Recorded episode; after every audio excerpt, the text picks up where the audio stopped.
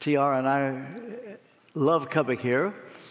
Seventh year in a row. We met at the Cove in North Carolina, where I've been 14 times. Well, this year will be the 14th. And um, God has been good to me in my old age. Uh, you know, I'm your senior, Charles. Just start showing a little respect because uh, you're going to get to be where I am one day. Love coming here, but you know, I, I have to come clean. The real reason I come, this is kind of my Salvation Army place to get clothes. Do you like this jacket? John. If you've seen me uh, watch my Twitter, uh, you see that I wear a black leather jacket all over the world. John. So this year, what is your shoe size?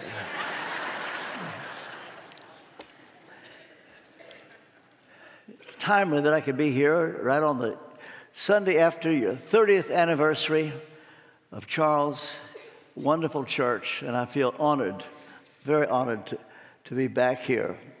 And uh, I know what uh, Charles and Dottie have been through. I pray for them every day. And, uh, but I'm one of thousands. And we thank God that how God has blessed them. They kindly let me bring some books since I was here last. I've written a book called Word and Spirit. Uh, by the way, that's I'm on now I'm going to get some respect. Did you know I'm a TV star? I don't think you knew that, did you? In London, all over the United Kingdom, Africa, I have a TV and UK, and it's called Word and Spirit. And came out with a book uh, just several months ago. Uh, in fact, Charles said just the foreword by, Charles, by Mark Driscoll uh, got his attention. Here's the idea it's my view that there has been a silent divorce in the church, speaking generally between the Word and the Spirit. Now, when there's a divorce, sometimes the children stay with the mother, sometimes the children stay with the father. In this divorce, you've got those on the Word side. They emphasize doctrine, theology, being sound, and we need that. But you have those on the Spirit side that emphasize the power of God, the power of the Holy Spirit. In the book of Acts, got into Peter's shadow, you're healed. Light of the Holy Spirit, you're struck dead. And we need that kind of power. And the two together, I believe, will mean the next great move of God. And that's what this book is about. And that's what Charles and John want to see happen here in this church. And um, so, by the way, this is supposed to cost $17 but for you, 10. We, we, we get rid of them here. $10. And then this week, literally, I f- saw this for the first time this morning. It came out last week, uh, and the, this is the first church where we brought it. It's called For an Audience of One.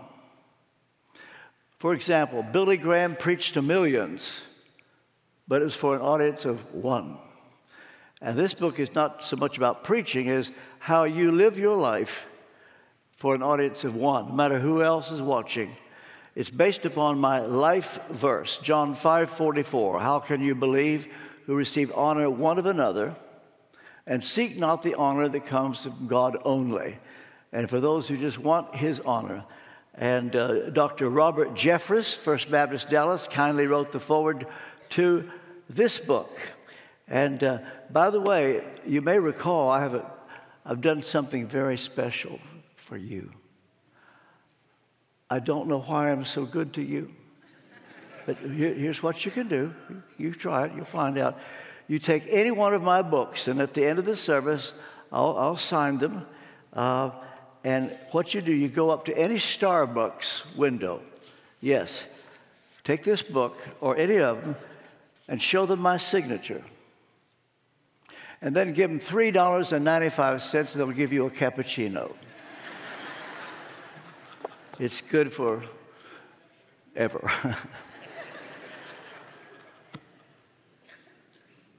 I want to read three passages of Scripture, if I may.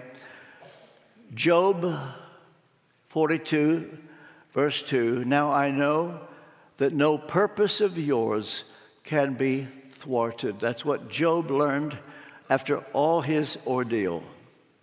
And then we read in Romans chapter 5, where Paul said in chapter 5, verse 3, we rejoice in our sufferings, knowing that suffering produces endurance, and endurance produces character. And then from Colossians chapter 1, verse 24, the most unusual verse you can imagine. There's no other verse like it in the Bible, it's only here, where Paul says, Now I rejoice in my sufferings for your sake and in my flesh I'm filling up what is lacking in Christ's afflictions for the sake of his body, that is the church. Well, may God be pleased to bless the reading and the preaching of this, his most holy and infallible word. Brief word of prayer. Heavenly Father, I ask now for the sprinkling of the blood of Jesus by your Spirit to rest upon every mind in this place, in order that their perception of what I say will be heard as you intend. Cleanse my tongue that I will be your transparent vehicle to pass on all that needs to be said, nothing that doesn't need to be said. Help me to be very, very clear, very, very simple and I pray that this will be a life changing word because I think somebody really needs this. Whoever it is, I pray that that person will leave here changed and that this word brings great honor and glory to your name. I pray in Jesus' name. Amen. If you received a letter from a prisoner, that you had never met,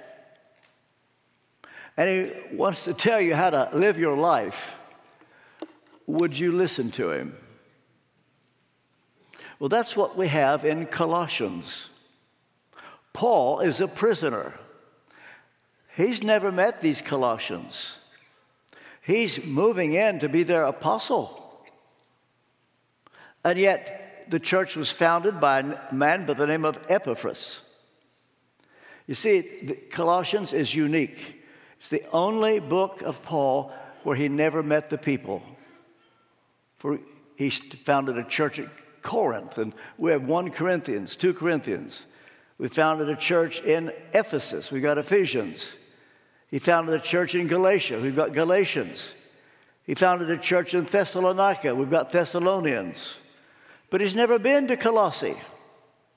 And the irony is, it's the most profound book in the New Testament. And he says things never said in, any other book. And this verse is totally unusual. And it's hard to understand. And it takes a lot of praying and thinking to grasp whatever Paul is saying. So, what he does is, does is to say he has accepted his sufferings for them, for their sake, he says, I rejoice in my sufferings for your sake, and in my flesh I am filling up what is lacking in Christ's afflictions for the sake of his body, that is the church. Now, Paul was told early on he would suffer. How would you like it that on the day of your conversion, uh, you're told, oh, by the way, uh, I need to tell you, you're going to suffer a big time? Because Ananias got a word about Paul, and he says, I want him to know what he must suffer for my sake. And I want to talk to you about suffering. And uh, this is a challenge for somebody here. I said in the first service, there is no doubt there's somebody here, may have been in the first service, but I suspect it could be in this service, you are right now in the middle of the greatest trial of your life. Somebody may be in the choir. There's somebody here, you're right now in the greatest trial you've ever had. Now, I may never meet you. And by the way, if you're not in that trial, do listen because you may need it down the road. I got the idea of this sermon from a man by the name of Joseph Tson. Now, the first time I ever preached here, it was on total forgiveness. And a man by the name of Joseph Tson, in my darkest hour, when Louise and I were in London, 25 years at Westminster Chapel, and the worst moment we'd ever, ever had gone through. And I was bitter and angry. And Joseph Tson from Romania said, RT, you must totally forgive them. For until you totally forgive them, you will be in chains. And he changed my life. Well, that same Joseph Tson preached for me at Westminster Chapel. And he took his text from Job and referred to this verse, and he called it Mysterious Reasons for Suffering. And I hope to make clear uh, what this passage makes clear. And I want to talk to you about predestination and suffering. Now, don't be afraid of the word predestination. If it weren't for that, you wouldn't be here. In fact, when Luke writes the book of Acts and refers to the Gentiles who got in, he actually says, as many as were ordained for eternal life believed. That was the heart of Luke's teaching. Well, now, Paul says something very interesting. He says, Your suffering is predestined. As a matter of fact, read, read 1 Thessalonians chapter 3 verse 3. He says, "Don't be unmoved by these trials, you know you are destined for them." Hmm.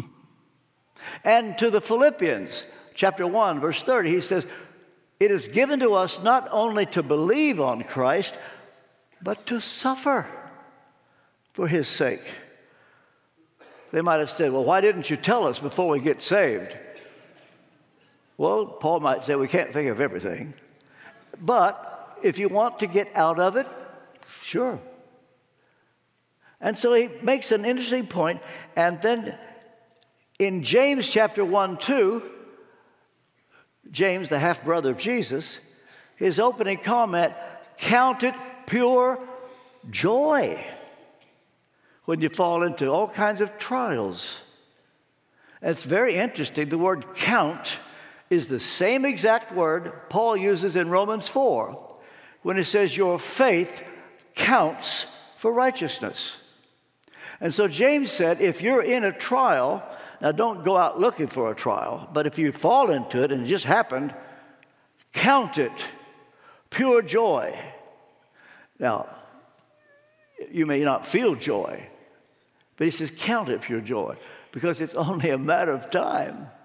If you dignify that trial, you will thank God for it.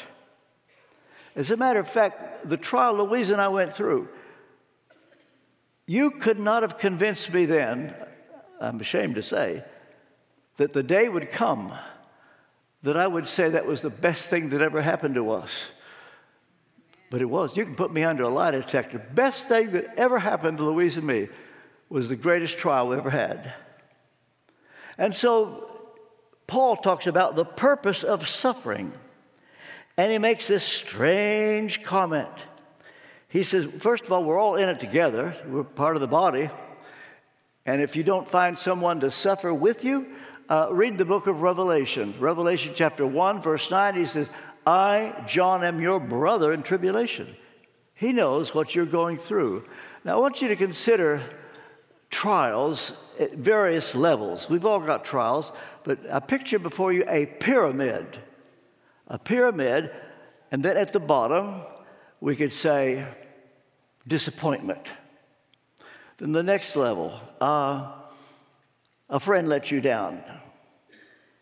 Uh, next level, uh, financial reverse. Higher level, physical suffering. Because there's various levels of suffering. But at the very top of the pyramid is suffering for the gospel. And that's the one that's it's the real honor to have that. But not to worry, any kind of suffering that you're through, you're put through, count it pure joy. And Paul would say, this is part of what you're destined for. And so he says, filling up what is lacking. Now, why would God put us through suffering? Well, such suffering is called Christ's afflictions. Yes, uh, that is pain in his body. God is looking for people who will suffer and not complain. By the way, I can announce there is space available. Most people complain, and God just goes to somebody else. So Paul is not complaining. He says, I rejoice. But then there's another reason, a mysterious reason that you could not have known at the time. Take the suffering of Job and the long ordeal he went through. Uh, have you ever thought about it? Who started it? Well, a lot of people hastily say, well, the devil. Wrong. Do you know what? God started it. God summoned Satan and said, Have you considered my servant Job? And from this, we can learn that every trial that we're put through, God started it. Oh, yeah. Yeah. Some months ago, I think God said to Satan, Have you considered my servant Charles? Have you considered my servant Dottie? And he called your name if you're in suffering. You say, RT, I'm not up to it. Yes, you are. Or God would not have chosen you. You see, that's the point. I want to talk about the privilege of suffering. You don't see it that way at the time, but you, you see, there's a third reason, and we got it from Job develops character. It makes you into a person that you need to be. And we're not ever going to volunteer for it, but if, if you're selected and you dignify the trial, you become a choice. And the angels are watching. Because here is what is going on. Satan said to God, The reason Job is a good man is because you've given him everything. Why wouldn't he be? So Job says to God, Take away what he's got, and he'll curse you to your face. And so the angels were watching, and that's what you need to know. You're in a trial, the angels are watching. And the angels wanted to see what would happen to a man who had everything and lost it. The devil said, Job will curse you to your face. And so God said, okay, you can have him, but you can only go so far. And it turns out that in the sin, or rather in the suffering, Job sinned not nor charged God foolishly. His wife said, You should curse God and die. Job said, You talk like a foolish woman. And so the angels could see what would happen to a man who lost it all and didn't lose his faith. One of the reasons of suffering, you're on display. The angels want to see what you will be like. Now, there are those people, we all know about them, the health and wealth gospel people. They say that you shouldn't suffer. As a matter of fact, a man actually said, and if I gave you his name, you'd you know who it was actually said this, referring to Paul's thorn in the flesh. For God sent to Paul a thorn in the flesh. The word thorn comes from a Greek word. It's, it's like if you've been fishing and you get a fish hook caught in you and it kills you. It's awful pain. You can't pull it out or it'll hurt more. and you just leave it there. And Paul said he was given a thorn in the flesh, and he needed it for his own character. He says to keep me from being conceited. If Paul needed it, so do we. But there was a man who actually said, if the Apostle Paul had had my faith, he wouldn't have had a thorn in the flesh. That make you angry. The truth is, suffering is given to God's choice people. And so Paul is taking his suffering with both hands. By the way, let me ask you a question. Why do you think a person should become a Christian? You ever thought about it? Do you think everybody should be Christians? Your neighbor, your loved ones? Why? Why? What would you say? People say, Why should you become a Christian? Well, uh, some would say uh, it'll help your marriage. Really? Statistics show 50% of those married in a church end up in divorce. 50% of those married by the justice of the peace end up in divorce. You can't say Christianity is going to solve your marriage. Oh, another person says, here's why you should become a Christian it will make you happy. Really? The first person converted under my ministry at Westminster Chapel in London was a Los Angeles Jew by the name of Jay Michaels.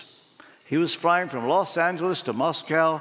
He had an office in London, and his secretary invited him to come to Westminster Chapel and hear me preach. He was converted that night. I didn't know it for months. And then I eventually met him, and Jay and I became very good friends. We, I took him fishing, bone fishing in the Florida Keys. He took me deep sea. We were great friends. And then in a Key Largo restaurant one day, he said to me, Listen to this. Before I became a Christian, I was a happy man. Hmm. That's a good advertisement. Yeah. He wasn't complaining. He was just making a point. His wife wouldn't convert, she's Jewish his son, Al Michaels, sports commentator, he wouldn't convert. Jay was so lonely. what, what about a person giving their testimony just before the evangelist speaks? Or let's put it this way let's invite Paul, uh, Paul the Apostle to give his testimony just before somebody's going to preach an evangelistic sermon.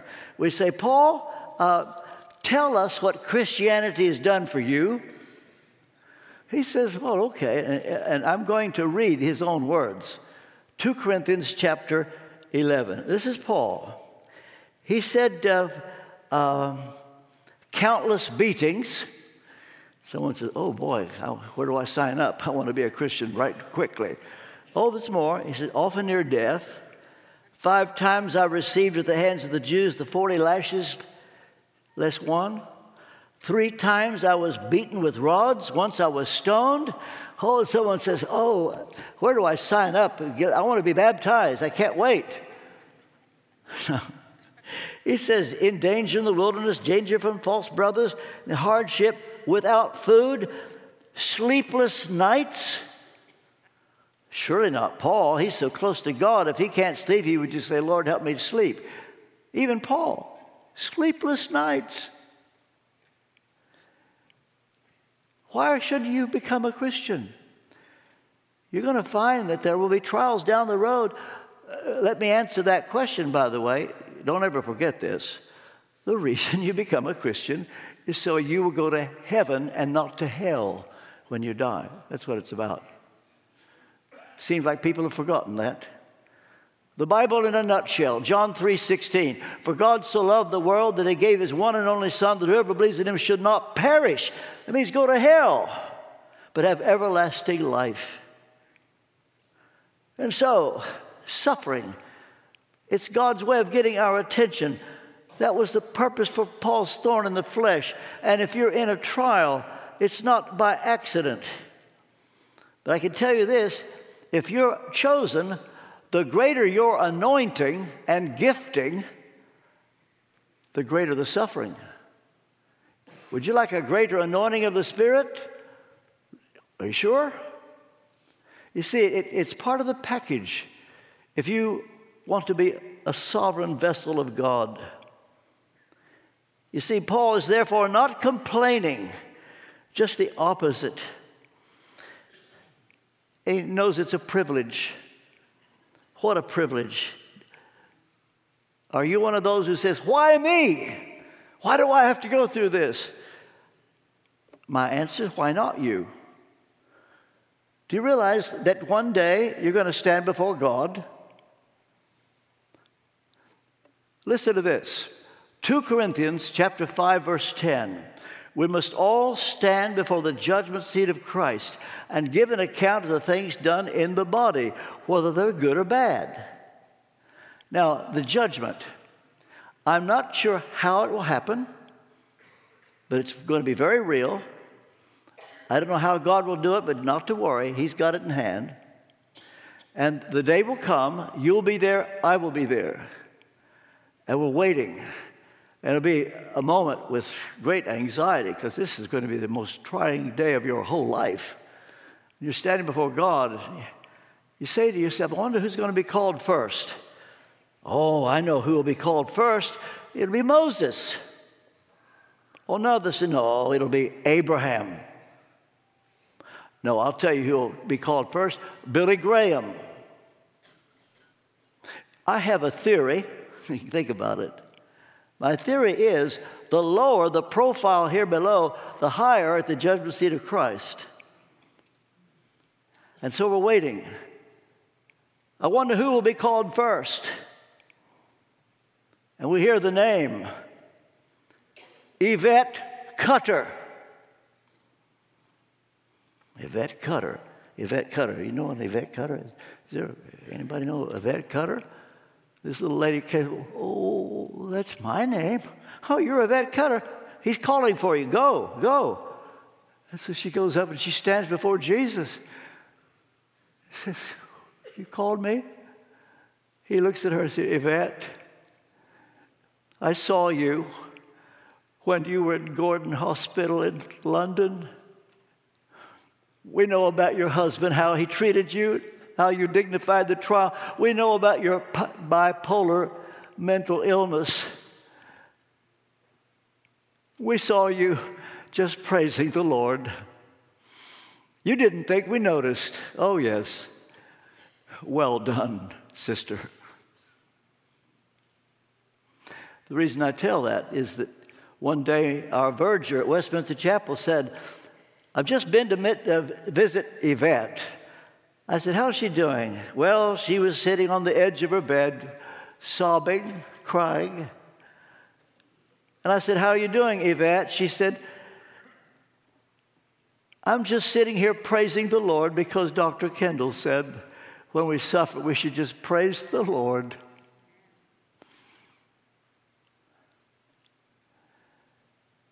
You see, God notices whether we will dignify a trial because one day it will be worth it all. Do you remember how Simon Peter denied knowing Jesus? Can you believe he did that after being three years following Jesus? And one day he denies knowing him? And then he got found out, rooster crowed, and Jesus looked at him. He looked at Jesus. Peter went out wept bitterly. He was so ashamed. And he said, Would to God I have another chance to show I wouldn't let the Lord down. And I wonder if there's anyone here. You have in the past let the Lord down big time.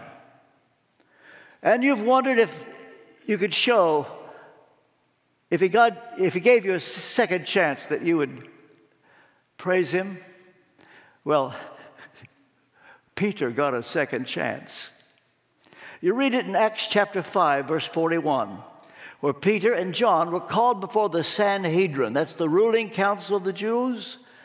And they were scolding Peter and John, said, Stop teaching in the name of Jesus. And then they beat them. And These Sadducees, they're having a conversation as Peter and John leave. Say, well, we won't need to worry about them anymore. What they couldn't have known, Peter and John couldn't believe their luck. Acts 5:41, read it. I can hardly read it sometimes without coming to tears. It says, As they departed from the council, they rejoiced that they were counted worthy to suffer for his name. They couldn't believe their luck. Look what God's done for us. I wanted a second chance. And maybe you are looking for another chance to show you won't let God down this time. If God lets any kind of suffering come your way, take it with both hands to think, I've been chosen. I don't deserve this. Because one day you'll thank God for it. My own mother, she's from Springfield, Illinois. She's now in heaven. She, as a teenager, sat at the feet of a 90 year old saint of God who would just reminisce and talk to the teenagers. And one day, this 90 year old saint said this I've been a Christian and serving the Lord for so long now that I can hardly tell the difference between a blessing and a trial. Have you ever heard of Henry Morrison? He was a Baptist missionary 100 years ago in Africa. Henry Morrison and his wife, 40 years in Africa, decided that they would retire. And so they sent a word to two or three of their friends to say to them that um, we'll be coming into New York Harbor on a certain date and looking forward to seeing you. And so the day came. They're on a ship, and as the boat comes in, they can hear a band playing. And they look at each other and they say, Oh, they shouldn't have done that for us. They are making a big fuss over us, but they were so excited. They were so thrilled. They were going to be first off the ship. They had their suitcases all ready, and as they started down the gangplank, as it was in those days, a policeman stopped and said, Don't move any further, sir. Don't, don't go. Stop. Oh, well, they put their bags down it turns out that President Theodore Roosevelt was on the same ship. He had been game hunting in Africa for three weeks. The band was for the president. Henry Morris and his wife, turns out they were last off the ship. They go down the gangplank, they put their suitcases down, and they look,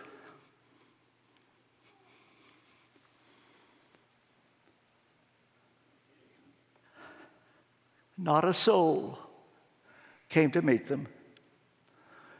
They make their way over a couple blocks in a third rate hotel in New York City. He falls on the bed. He's weeping. He says, God, I serve you for 40 years in Africa, and I come home and there's nobody here. President Roosevelt, he game hunts for three weeks and he comes home and a band plays for him.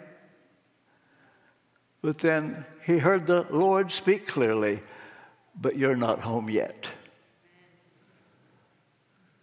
Paul said, I reckon that the sufferings of the present life are not worthy to be compared to the glory that shall follow.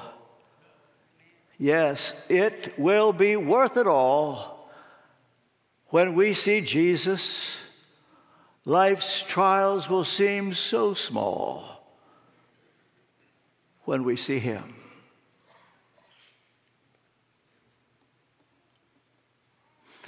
May we pray. Heavenly Father, I ask you now to take this word, apply this word by your Holy Spirit I pray in Jesus' name. Amen.